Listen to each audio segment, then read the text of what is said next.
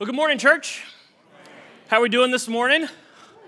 All right, great. I love it. Hope that you guys are doing well. Like Brian said, my name's DJ. I'm the associate minister here at the summit. We are so glad that you've chosen to come and spend your time with us. This morning, I learned very early on in my life that I am what I believe Disney would call the anti Rudy. Here's what I mean by that Rudy, the movie, is a story about a young man who has these grand dreams of being a great athlete. And it's all about how you should not give up on that dream. You should pursue that dream, you should focus, you should work. I, on the other hand, also had dreams of becoming a grand athlete. And I think Disney would tell me, hey, it's okay to give up on some dreams. like, really, that's, that's right. Let me, let me give you an example because I love, uh, I love watching my kids play sports. I have four kids, and, and the oldest two right now, my oldest daughter, Grayson, she has been doing gymnastics for the last couple of years, and she's really good. I don't know exactly what that means, but when I look at it, I'm like, I can't do that. So that's pretty good, right? So she's really good. She's been, uh, I guess you would say, climbing up the ranks of this gymnastics world. Um, and then my son, Leland, my oldest son, he's into anything sports. He wants to like hockey, baseball, basketball. He came home from a trip a few weekends ago and he said, Dad, did you know that horses play basketball? I said, What? He was like, Yeah, we played this game that was created by a horse.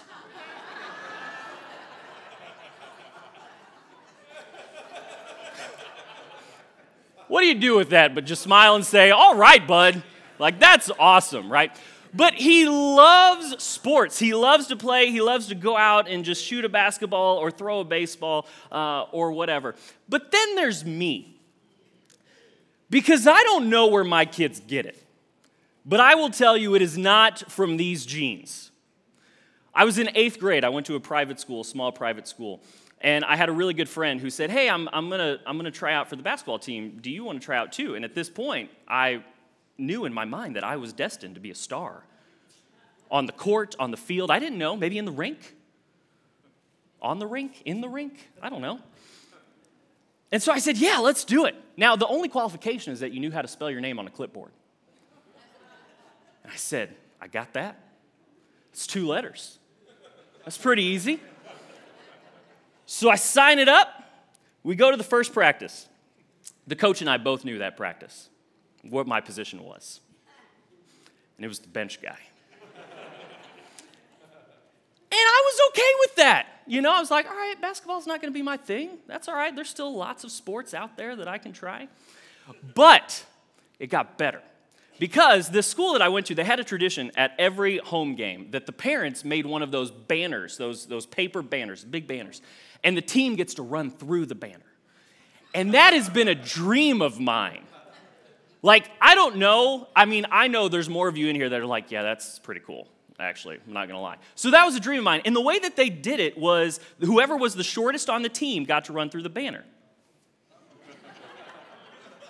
this guy right here. So I'm like, this is it. Like, this is what I'm destined for. I'm the banner buster of the team. So I'm getting psyched the whole week. I'm telling my friends in class, hey guys, that banner that they're painting over there, I'm gonna destroy it.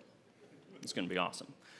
So the game time comes, it's home game, all of our, all of our team lines up behind me. And they bring the banner forth. And I do one of these motions like, guys, step back.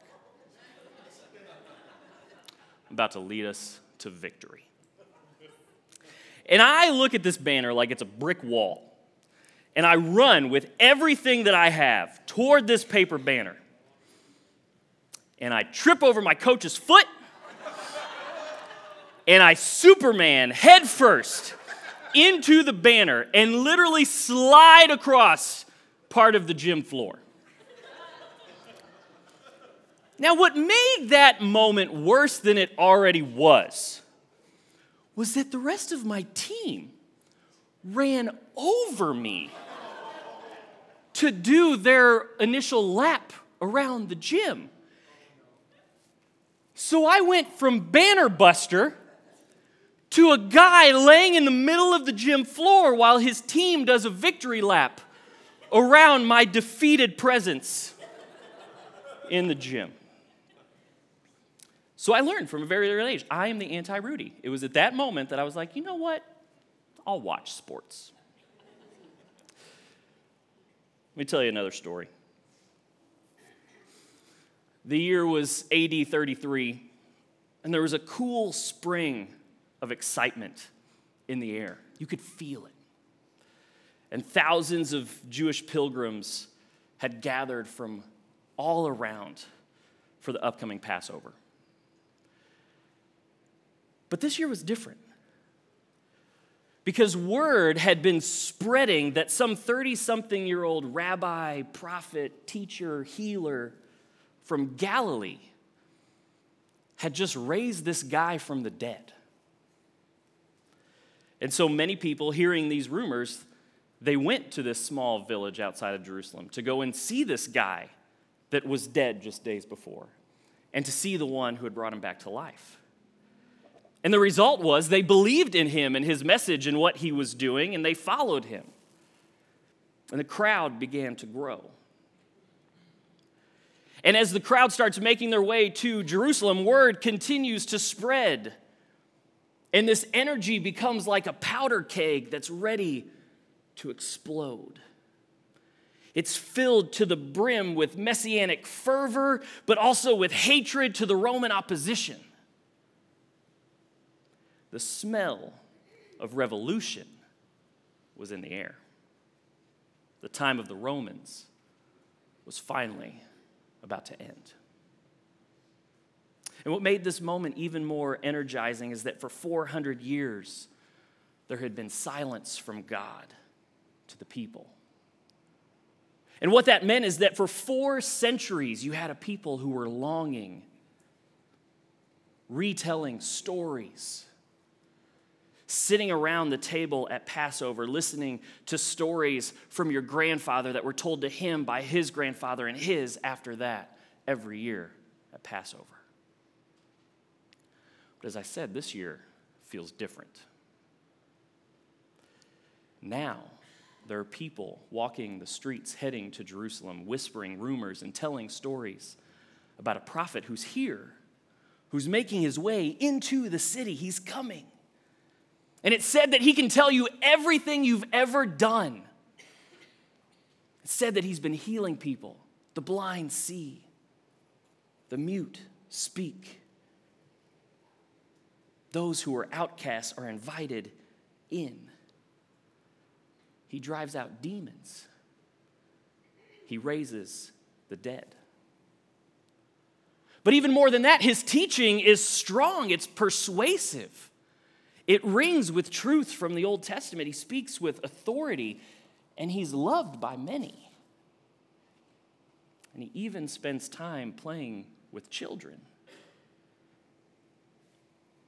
Could it be?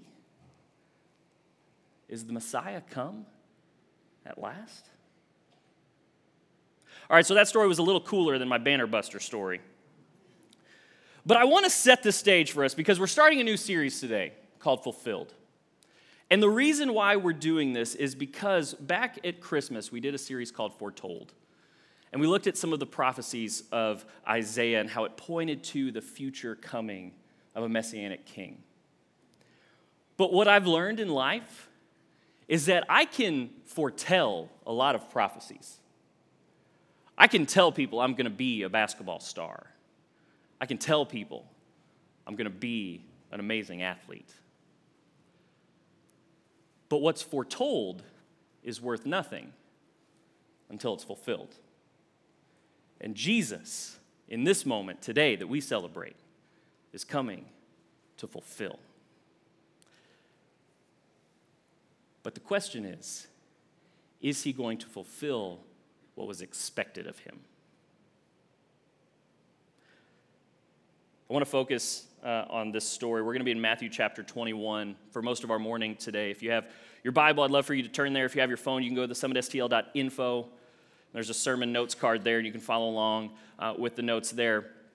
But in this story, this is the triumphal entry that we call when Jesus rides in to Jerusalem. Let me read it for us, the first six verses of Matthew 21. Now, when they drew near to Jerusalem and came to Bethphage to the Mount of Olives, Jesus sent two disciples, saying to them, Go into the village in front of you, and immediately you will find a donkey tied and a colt with her. Untie them and bring them to me. If anyone says anything to you, you shall say, The Lord needs them, and he will send them at once. This took place to fulfill what was spoken by the prophet, saying, Say to the daughter of Zion, Behold, your king is coming to you, humble and mounted on a donkey, on a colt, a foal of beast of burden. The disciples went and did as Jesus had directed them. They brought the donkey and the colt and put on them their cloaks, and he sat on them. I want to focus on two parts of the story this morning. And the first part is this I want us to look at what the people said. Let's look at what the people said for a second, because this is perhaps one of the most layered passages in all of Scripture. There's so much here than just what appears on the surface. There's so much more going on here than just the beginning of what we call Holy Week, than just Jesus entering the final stages of his work here on earth as he comes in humility and majesty. There's more going on here than just a multitude of people worshiping Jesus as the Messiah, their King. And so Jesus gives some very specific instructions in order to prepare for his entry into Jerusalem. He's been to Jerusalem before. But on this moment, he's giving a very different set of instructions to his disciples because this one is different. This entry is different. And so he tells his disciples, Go and get this donkey that I can ride into Jerusalem on it. So the disciples do this. And what I love about this is this isn't just a moment that was prepared for, this was a moment that was prophesied about that Jesus, he quotes in this passage uh, one of our Old Testament minor prophets, Zechariah. And Zechariah said about 500 years before this happened that this king would come mounted on a donkey, humble.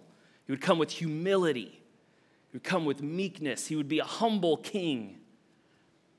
And Jesus knows full well who he is, he knows full well what his mission is and he knows full well what was foretold about him in the Old Testament. And so the story continues, picking up at verse 9. And the crowds that went before him, that followed him, were shouting, Hosanna to the Son of David! Blessed is he who comes in the name of the Lord! Hosanna in the highest. Jumping over to the Gospel of Luke just for a second because he adds to this story. And he tells us that as Jesus entered to Jerusalem, the people began shouting. And they shouted, Luke 19 38, Blessed is the King who comes in the name of the Lord, peace in heaven and glory in the highest. But what's interesting about this story is that at that moment, and Luke picks up on, on this story, the Pharisees, the religious leaders of the day, they go to Jesus as he's riding in on this donkey. And they demand that he makes the crowd stop. They demand that he quiets down the people. And the question is why? What is it that's so bothersome to them? That they, because usually you see a lot with the Pharisees in the ministry of Jesus, they kind of hang back and they observe and they kind of mock or judge kind of behind the scenes. And rarely do they actually go and confront Jesus. But in this moment, they go in front of this massive crowd to Jesus and say, Make them stop. And it's because of what they're saying. It's not the pomp and circumstance that's, that's going on. It's not the laying down of cloaks and the waving of palms. That's not the problem. The issue is that they're chanting, Blessed is the King. Hosanna, our Savior. As the Pharisees hear this, they're thinking, wait, this is the kind of welcome that's reserved for Israel's Savior, the one who was foretold about in the Hebrew Scriptures. And we know that this Jesus is not that Savior. So make the crowd stop. And I love what Jesus, how he responds. He says, and I believe with all humility and meekness, he says, If I make them stop chanting praise, then the rocks will start to cry out. That's how powerful this moment is. That if the people weren't singing, Hosanna, blessed is the King, come to save us, then the rocks would cry out. But I think this points to something that you and I sometimes struggle with. Is that Jesus' title as king is unexpected. Jesus doesn't stop them. But even for the ones that are shouting Hosanna, I'm wondering do they really know what they're shouting? Hosanna, this word meaning save us, deliver us, free us. Salvation has come. But think about it. What is their expectation of King Jesus? That he's going to come in and he's going to stop the Romans. And he's going to restore life so that Israel is their own ruler. They're their own nation again. Nobody's going to tell them what to do. So even as the crowd says, Hosanna, their reaction isn't going to be that much different than the Pharisees because neither of them are expecting the king that has entered Jerusalem. What both of them are failing to let go of is the king that they want. Let that sit on you for just a second. What kind of king do you want? What kind of king do you desire? What kind of king do you expect? So let's look at the second aspect to this story. Let's look at what the people saw. I would have loved to have seen this moment. I really would. I would I would like I'm a people watcher. I'm a master at it. I've studied it for years. Perfected the art. I'm going to write a book on it actually. I hope that you will pre order your copy today.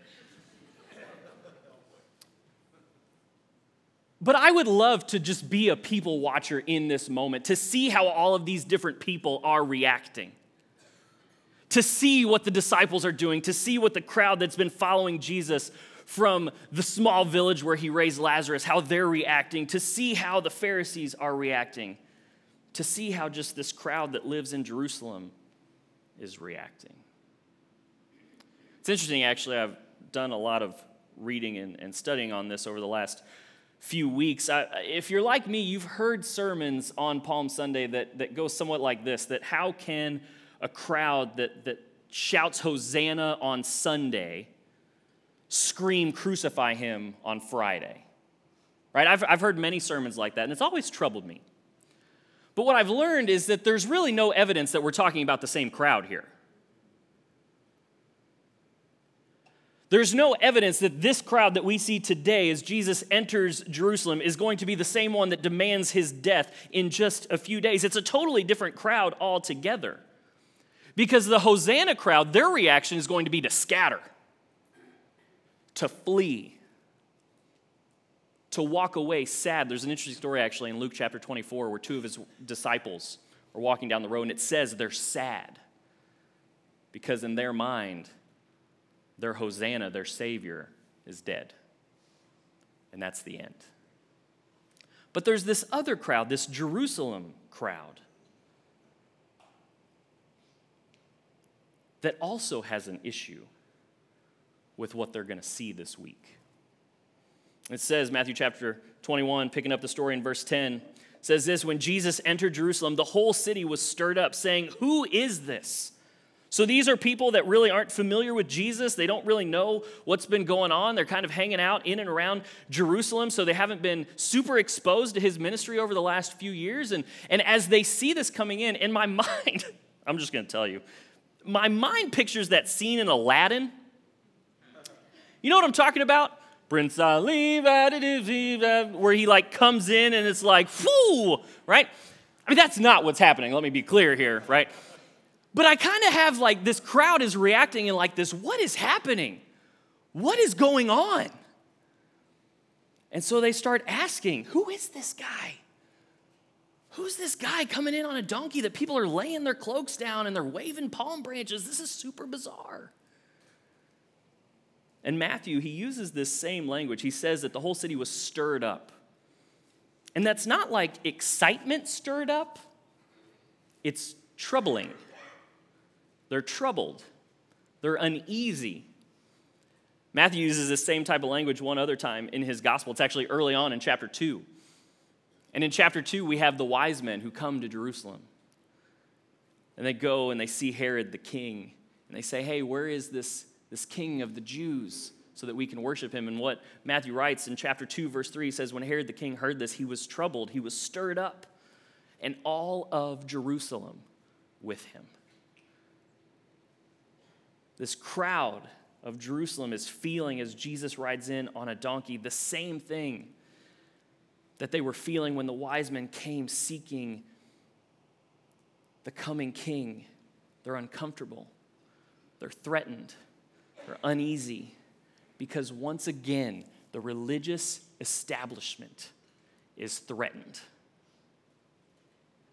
The corruption of the leaders is threatened because in their mind, somebody has come to take their power from them.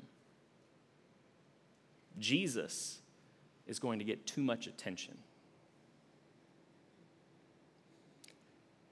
But then, even this crowd of Jesus followers, even this crowd shouting praise and worship, I think what they're going to be troubled about starts here in that Jesus is riding in on a donkey. Now, that means something. It's actually not super bizarre that, that leaders and kings, we see this a lot actually in the Old Testament, several different places, would ride on donkeys.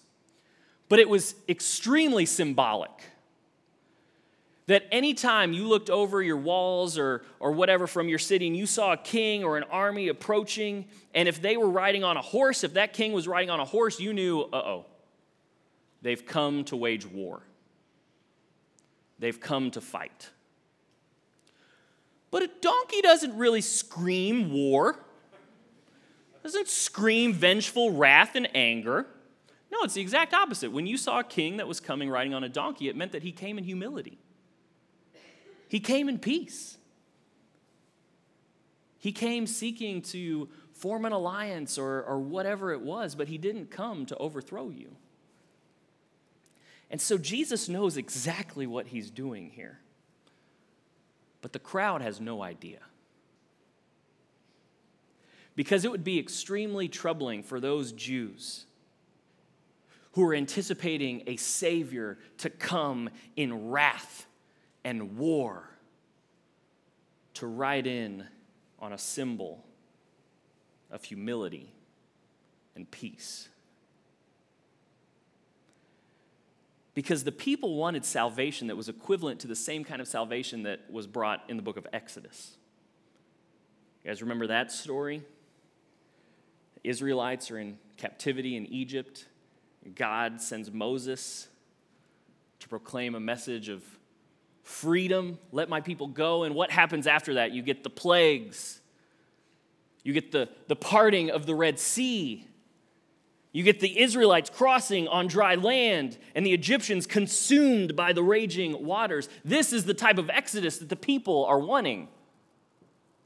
Jesus, do to Rome what you did to the Egyptians. But ultimately, what's going to be the problem is that Jesus' title as suffering servant is going to be unexpected. Because when they see their king riding in on Sunday, They're not going to know what to do when they see him hanging on a cross as a beaten blasphemer on Friday. But Jesus, in both of these moments, is turning things completely upside down on both groups of people. So let's talk about the upside down kingdom of God, shall we? Because I don't get it. And my guess is you don't either. It's hard for us to understand, right? It's hard for us to wrestle with a lot of these things that Jesus not only teaches, but the things that he lives out because it doesn't come natural to us. This is not the way that we live. This is certainly not the way that our culture lives. The people in Jerusalem are struggling how a conquering hero can ride in in peace.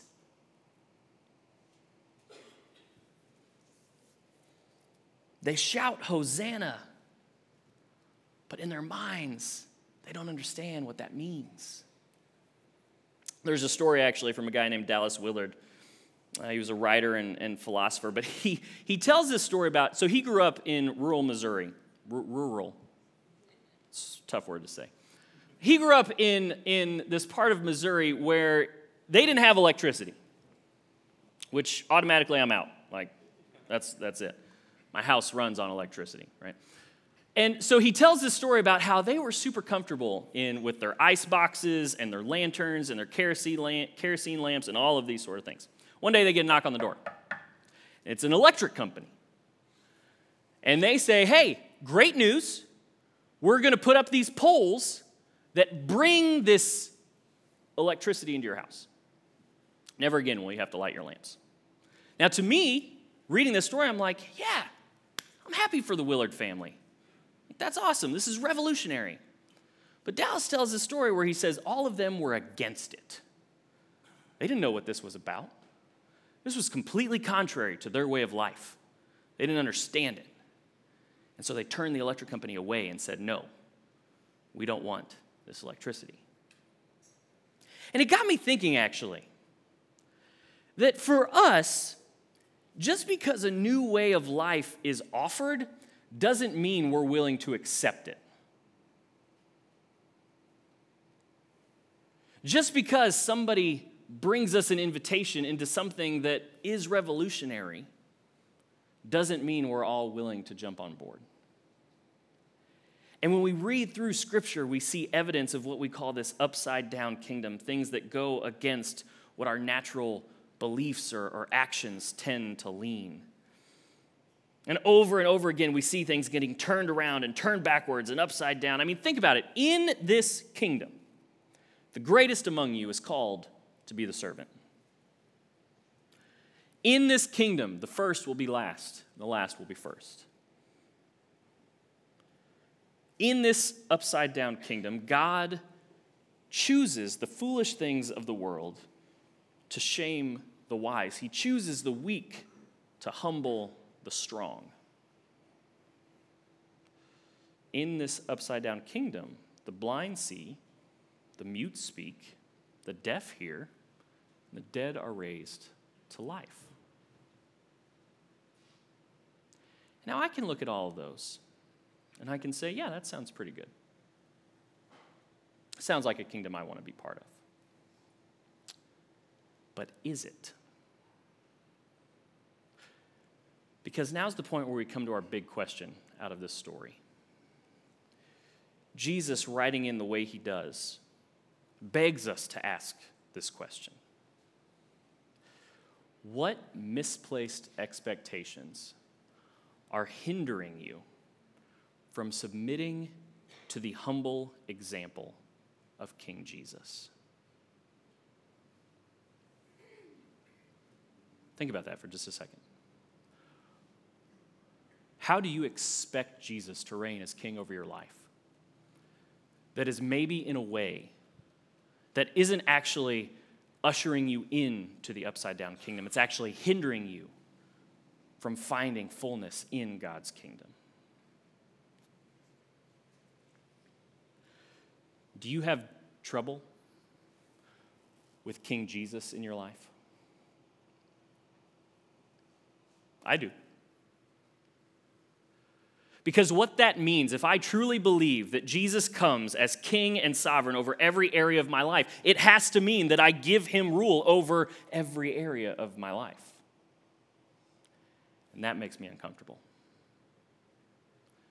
Jesus, how about you just take this piece, but leave this one alone? Because I want to rule this. Or maybe for you, you have trouble with the suffering servant, Jesus.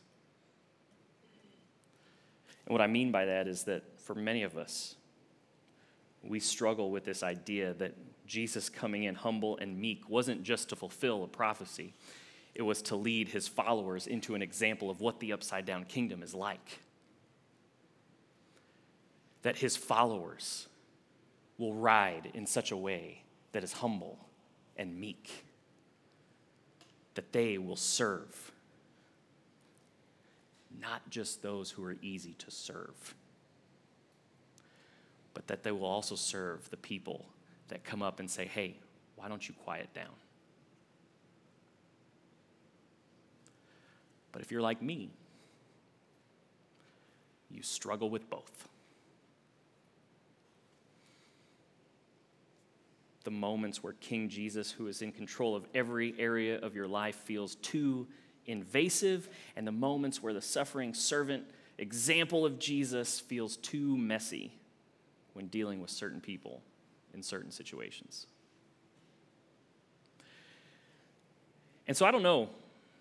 I don't know what your need is this morning. But what I do know is this is a very significant moment as Jesus enters into Jerusalem, but does so much more as he extends to us an invitation to participate, to be active participants in a new kind of kingdom, an upside down kingdom, a radically new way of living to become energetic participants in the suffering of Jesus while at the same time being humbly submissive to the lordship and the kingship of the messianic Savior. And so, as we enter into Holy Week, as we journey to the cross, I want to challenge you. Would you allow both parts of who Jesus is examine your life this week? Would you allow King Jesus to access areas of your life that maybe you've been holding back? And would you allow the suffering servant Jesus to act as an example of how we are supposed to live with each other and with our enemies? Because during this triumphal entry is the same thing that's going to happen at the cross majesty and humility collide into perfect harmony. So, what do you see? And what do you say as Jesus rides into your life. And as we hold on to a hope that is told to us, Revelation 19, that one day there will come a rider on the white horse who will conquer evil, who will restore the broken, who will bring ultimate healing. But we're not on that white horse. We submit to the servant king who is coming for ultimate rescue. Let's pray.